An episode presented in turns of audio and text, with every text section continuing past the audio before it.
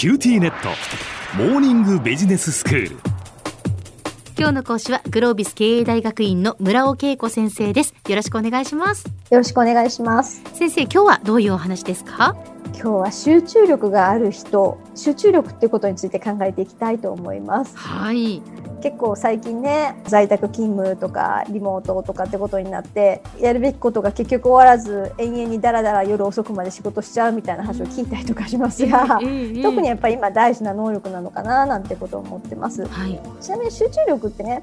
遊んでる時とか好きなことやってる時って勝手に集中してるので集中力意識しないですよね。確かにそうですね。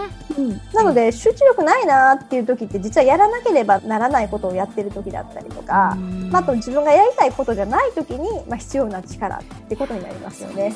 はいはいで、まあ、集中できない理由って大体3つかなということで、まあ、外部要因内部要因って、まあ、観点で見ると、まあ、心と体みたいなところなのかなというところで、はい1つ目がそもそもの環境が良くないみたいなものですよね。で、まあ、集中要は邪魔するものがある。例えば会社だとなんかもうめちゃめちゃ雑談が好きで延々に話してる声が気になるとか、あとどうでもいいことを話しかけてくる人がいるとかいい時みたいな。そんなところなんかがあったりとか、うん。あとついついこう集中を邪魔する、まあ、スマホみたいなものが近くにあったりとか、うん。あとそもそも環境でいくと机と椅子の高さが合ってないのでそういう意味でのもうそもそもベースとしてなってないみたいなことなんかもあるかなと思います。なるほど、で2つ目はやっぱり体調ですね。うん特に寝不足とかっていうことが起こるとこれはもう根本的に人間だから、うん。なかなかベストなパフォーマンスは出せないということなので、まあ、その2つ目が体調。ええ。そして3つ目はプレッシャーですね。あの自分にプレッシャーかけすぎてあれもやりたいこれもやりたいやることいっぱいやると思ったらむしろそれで集中力がそがれてしまって できないみたいプレッシャーな。をかけすぎて集中力がそがれるっていうことがあるわけですね。実はある結構ねこれやる気の高いビジネスパーソンほど実はこのパターンって結構あったりとかするんですよねなる。ほど。へなので、まあ、自分の身の丈に合った期待を自分でちゃんとかけるってことなんかも大事かなということです。はい。じゃあ今の3つどういうふうにまあ高めていこうかって集中力高める方法っていうところにつなげていくとまず環境面はすぐやろうと思ったらできるんですよね。まあ会社もそうですが在宅であったとしても散らかった環境じゃできないし、うんよく会社であったのは何かしようと思ってもあの資料どこにあったっけ？みたいな形で 探すのに時間がかかるんですよね。まずね。まずそこでかかっちゃったりとか。はいあとパソコンの中がちゃんと整理されてないと、うんあのファイル探すのに無駄に時間かかって、ええまあ、その間にやる気なくなっちゃうみたいな。やっぱり環境でいくと体の負担っていうのは一番ダメなので、うん。まあ、最近すごいゲーミングチェアとかねあ。の特に在宅ワークで売れてるみたいで。え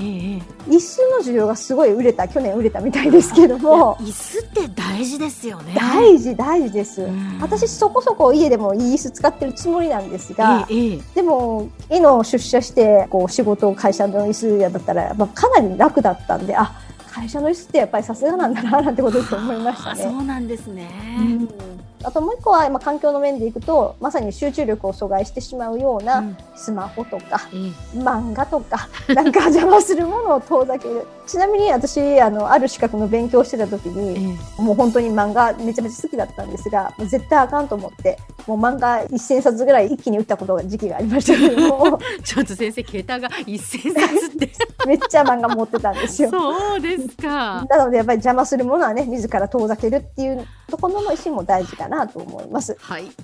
あとやっぱ体調整えるってこととっても大事で、寝不足とか頭痛とか肩こりってもう頭痛なんかした日には本当にもう仕事どころじゃなくなっちゃったりとかするのでそうですね辛いで、すよね。はい。なので、まあね、ストレッチポールとかも含めてですね、体定期的に開いて筋トレとかマラソンとか、まあ自分なりのメンテナンス方法を持つっていうのはすごく大事なんじゃないかなと思います。うん、特にねもう在宅ワークだとなかなかこう体を動かす機会がないので、体がこう固まってしまうっていうことがありますよね。いや本当にそうなんですよね、ええなので自分なりに体調を維持するための方法論を持つっていうのは本当に大事だと思います。はい。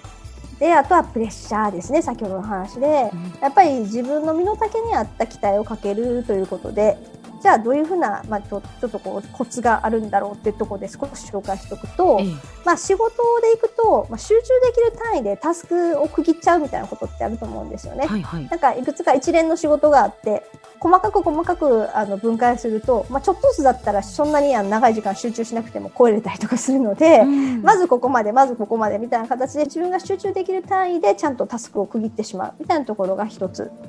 あとは、まあ、集中したいもの以外のまあ情報を遮断するっていうことで例えばですね最近だと Slack とかいろんなツールを使って仕事してる人多いと思うんですがメールもそうですし、なんかこうすごい頑張って企画書いてる時にピコーンとか音がしてなんかいろんな通知設定が来た瞬間にまあ来ちゃったら通知意識がそっち行っちゃうみたいなことになりかねないので。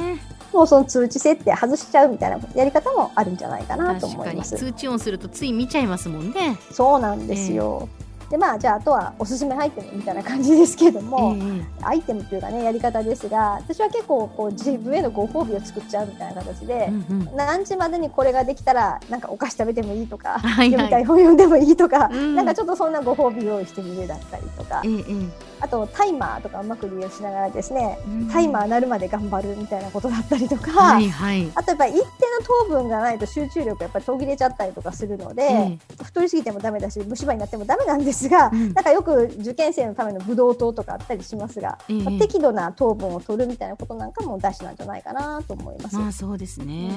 それと先生あのまあ一人でその黙々と集中してする作業ですが、はい最近はあれですねこう Zoom で例えばそのつながって、はいはい、その黙々とそれぞれ作業をしようみたいな時間をこう設けている方もいらっしゃったりして、ありますね、ええ。なんか黙々会とか黙々部屋みたいなのが結構 Zoom とかにあって、そうそうクラブハウスとかね。そうですよね、ええ。あれはまさに集団監視の中、うん。まあ、みんな頑張ってるみたいな空気を、まあ、半分自分にプレッシャーかけながらみたいなやり方なんでしょうけど、はいはい。あれ面白いですよね、ええ。今時だななんてことすっごい思いますそれも一つの自分というものをよく知ってるから、うん。なんか一人はできない自分は弱いって思うと、はいはい。まあ、そういった形の方法を編み出すみたいなことだと思いますし、うん。何より大事なのはなんか自分が一体どういう要因で集中力をそがれるのかとか、自分のことをよく理解してえどういうふうな方法でそれを、止めることができるのかそんなふうに考えていくのが大事なんじゃないかなと思います。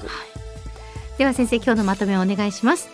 はい、えー集中力っていうのは生産性に直結するので、まあ、まずは集中力大事なんだっていう認識を持って集中力阻害するものを考えて一歩一歩それをなくしていくそしてそんなことから集中力をつけるってことを頑張っていければいいんじゃないでしょうか。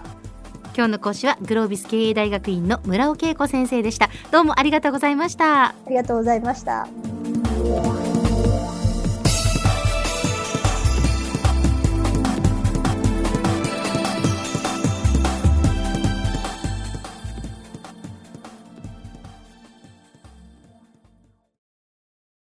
QTnet。私を捨てて他に乗り換えるの？君は僕には高嶺の花すぎたんだ。それに彼女はありのままの俺をそのまま受け入れてくれるって。今お使いのスマホそのままで。乗り換えるなら QTモバイル